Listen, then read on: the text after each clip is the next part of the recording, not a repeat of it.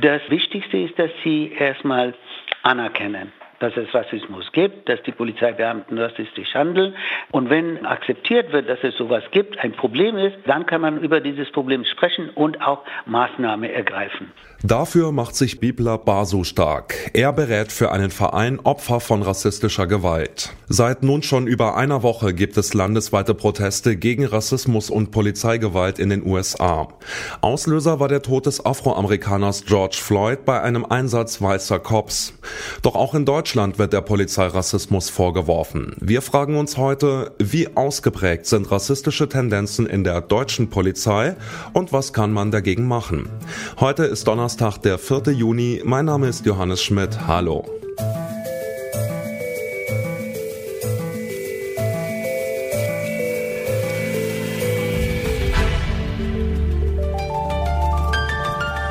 Zurück zum Thema. People of Color machen oft negative Erfahrungen beim Umgang mit der Polizei. Dagegen engagiert sich Bibla Basu. Er hat mehrere Kampagnen initiiert, die Diskriminierung sichtbar machen sollen. In Berlin arbeitet er zusätzlich mit Opfern rassistischer Gewalt. Guten Tag, Herr Basu. Guten Tag. Hallo.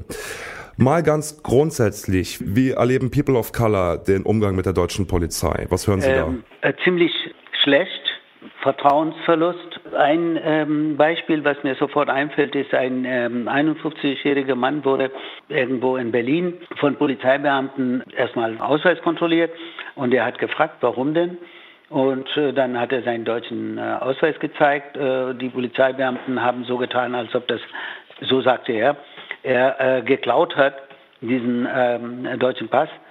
Und dann wurde er ähm, mit ähm, erstmal durchsucht und dann wurde er zur Polizeiwache mitgenommen und er wusste nicht warum. Die haben gar nicht erklärt und er hat ganze Zeit gefragt, das ist Diskriminierung, warum macht ihr das? Und dann in der Polizeiwache haben sie ihn wie einen Kriminellen behandelt, seine Fingerabdrücke, Fotos aufgenommen. Und dann haben sie ihn entlassen. Als er rausgehen wollte, hat ein Polizist, der ihn abgeholt hatte, meinte, habt ihr alles äh, kontrolliert? Meinte, ja. Dann hat er gesagt, nee, ich nehme sein Portemonnaie und schaue ich nochmal. Und dann sein Portemonnaie genommen und dann waren 20 Euro im Portemonnaie. Und dann hat er diese 20 Euro behalten und gesagt, das ist der Beweis für deinen Drogenhandel. Was sagt die Berliner Polizei, wenn man sie darauf anspricht? Was sagen die zu solchen Geschichten? Naja, das ist normal. Wir müssen Drogen bekämpfen. Äh, viele Polizeibeamten sagen, wenn überwiegende Mehrheit der Drogenhändler schwarz sind, dann kontrollieren wir natürlich auch Schwarzen. Wenn wir jetzt mal an die ganz äh, dramatischen Fälle denken, wie den von Urialu, der ja bis heute nicht vollständig, also zumindest in den Augen von vielen Menschen nicht vollständig aufgeklärt ist. Was glauben Sie denn, woran liegt das? Woran liegt es, dass solche Fälle letztlich nicht richtig geklärt werden können, sodass sowohl die Hinterbliebenen von jemandem wie Uriallo als auch halt die Polizei zufrieden ist damit, wie das dann halt eben aufgeklärt wurde? Also es liegt hauptsächlich daran, dass erstmal die Polizeibeamten haben äh, überhaupt kein Unrechtsbewusstsein äh, in solchen Fällen, die direkt involvierten und die ähm, andere Polizeikräfte, die am Ort sind oder waren. Zweitens, äh, sie haben einen äh, sogenannten Chorgeist, dass sie äh, immer versuchen, äh, ihre Kollegen zu schützen. Das kritisiert Bibla Basu, Gründer mehrerer Bündnisse gegen rassistische Polizeigewalt. Ich habe mit ihm über Rassismus in der deutschen Polizei gesprochen. Vielen Dank für das Gespräch, Herr Basu. Ich danke Viele der dokumentierten Fälle werden auch durch bestimmte Strukturen und Arbeitsweisen innerhalb der Polizei begünstigt. Wie diese funktionieren und was man ändern könnte, darüber spreche ich mit dem Kriminologieprofessor Raphael Bär. Er muss es wissen, denn er arbeitet direkt an der Akademie der Polizei Hamburg. Guten Tag, Herr Bär. Guten Tag. Racial Profiling wird oft als rassistische Praxis kritisiert. Die Polizei wehrt sich dagegen und sagt, es sei teils notwendig, mit gewissen Täterprofilen zu arbeiten.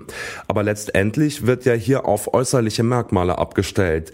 Äh, vielleicht mal ganz generell, wie rassistisch finden Sie denn die alltäglichen Methoden, mit denen die deutsche Polizei arbeitet? Na, das kann man ganz schlecht generalisieren, weil es äh, gibt sehr unterschiedliche äh, Gelegenheiten, mit Menschen in Berührung zu kommen durch die Polizei. Wir haben ja zum Beispiel bei beim NSU-Prozess eine völlig andere Struktur und eine andere Ermittlungslage gehabt als bei einer Kontrollfahrt der Schutzpolizei durch ein Bahnhofsgebiet. Insgesamt würde ich sagen, dass ähm, Profiling eine notwendige Kategorisierung ist, eine notwendige äh, Auswahl zu treffen, ähm, ist wichtig. Äh, der Vorwurf im Racial Profiling liegt halt darin, dass wirklich nur ein Merkmal zum Anlass genommen wird, um eine polizeiliche Maßnahme durchzusetzen. Wenn ich nur dieses eine Merkmal nehme, dann ähm, ist das unverhältnismäßig, es ist diskriminierend, weil mit diesem einen Merkmal weitere Zuschreibungen verbunden sind. Also dunkle Hautfarbe ist gleich Drogendealer. Wenn das äh, in der Kombination gemacht wird, dann ist es Racial Profiling. Aber das ist ja vielleicht gerade ein ganz interessantes Beispiel, wenn Sie sagen, Profiling ist wichtig und ist nötig für die Polizeiarbeit. Auf der anderen Seite gibt es diese Gleichsetzung, die Sie gerade beschrieben haben. Welche Möglichkeiten gäbe es denn, um auf der einen Seite die Polizeiarbeit zu ermöglichen und andererseits aber zu verhindern, dass solche rassistischen Gleichsetzungen dann den Alltag dominieren?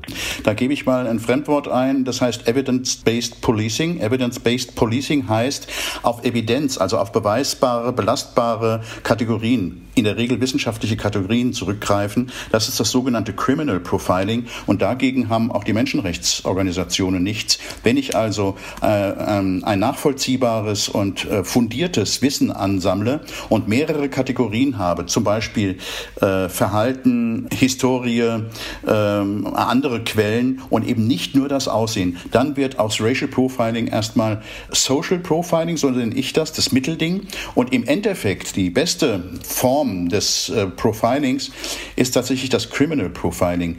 Unsere Polizisten wehren ja deshalb den äh, Vorwurf ab, weil sie ganz oft sagen, ja, wir haben ja mehrere Kriterien. Ja, das sind in der Regel junge Männer, es ist nachts, es ist im Bahnhof, es ist äh, Alkohol im Spiel, die sind frech. Und sie sind auch noch migrantisch. Das sind schon sechs Merkmale. Und dann sagen die, das langt doch, um einen Verdacht zu erheben. Ähm, das kann man glauben, oft stimmt es aber nicht. Oft ist es tatsächlich diese, dieses eine Merkmal, das für eine Verdachtsfindung Anlass gibt. Und das ist schlichtweg unprofessionell.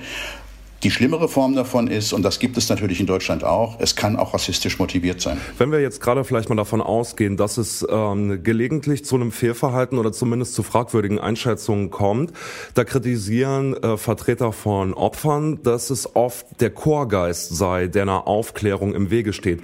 Wie sehen Sie das denn? Gelingt das im Wesentlichen, Polizeifehlverhalten auch aufzuklären oder ist der Chorgeist da allzu oft im Wege? Wir haben in vielen Fällen, die wir rekonstruieren, immer wieder dieses eine Hemmnis, das nämlich dieser Code of Silence, wie wir es auch nennen, oder die Mauer des Schweigens, die gehört zu den wichtigsten Kriterien der sogenannten Polizistenkultur oder Cop Culture. Und dieser Code of Silence verhindert Zivilcourage. Ähm, das müsste noch sehr viel mehr gemacht werden. Und es ginge zum Beispiel, wenn die Polizisten eine Anlaufstelle kennen würden, wo sie anonym ihre Beobachtungen, ihre Zweifel, ihre ähm, Sorgen loswerden könnten. Denn das ist das Kriterium, das für mich am meisten die Polizei im Moment blockiert, dass die Täter oder die rassistischen motivierten Handlungen immer stattfinden im Rahmen eines kollegialen Kreises, im Rahmen einer kollegialen Aufmerksamkeit. Und das könnte aufgelöst werden, wenn die Kollegen nicht eben sich zu erkennen geben müssten und zum Vorgesetzten laufen müssten und sagen, ich, Herr Schmidt, weiß hier was. Das macht einem für den Kollegenkreis, für die Gefahrengemeinschaft unmöglich. Sondern es müsste anonym geschehen, ein Whistleblowing-System, ein Hinweisgebersystem, ein Polizeibeauftragter, der wirklich außerhalb der Polizei steht.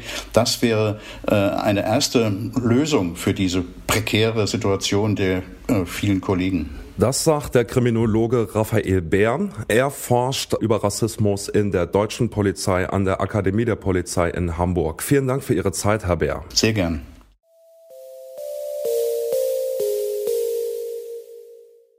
Um Diskriminierung abzubauen, ist es also wichtig, Rassismus anzuerkennen. Bestimmte Handlungsanweisungen können unbewusst Diskriminierung befördern. Außerdem können anonyme und unabhängige Meldestellen dazu beitragen, dass auch Polizisten eher eigenes Fehlverhalten melden. Das war's für heute. Abonniert uns gern über euren Lieblingspodcast-Kanal, um auch in Zukunft keine Folge zu verpassen. Mein Name ist Johannes Schmidt. Ich sag Danke und Tschüss. Zurück zum Thema vom Podcast Radio Detektor FM.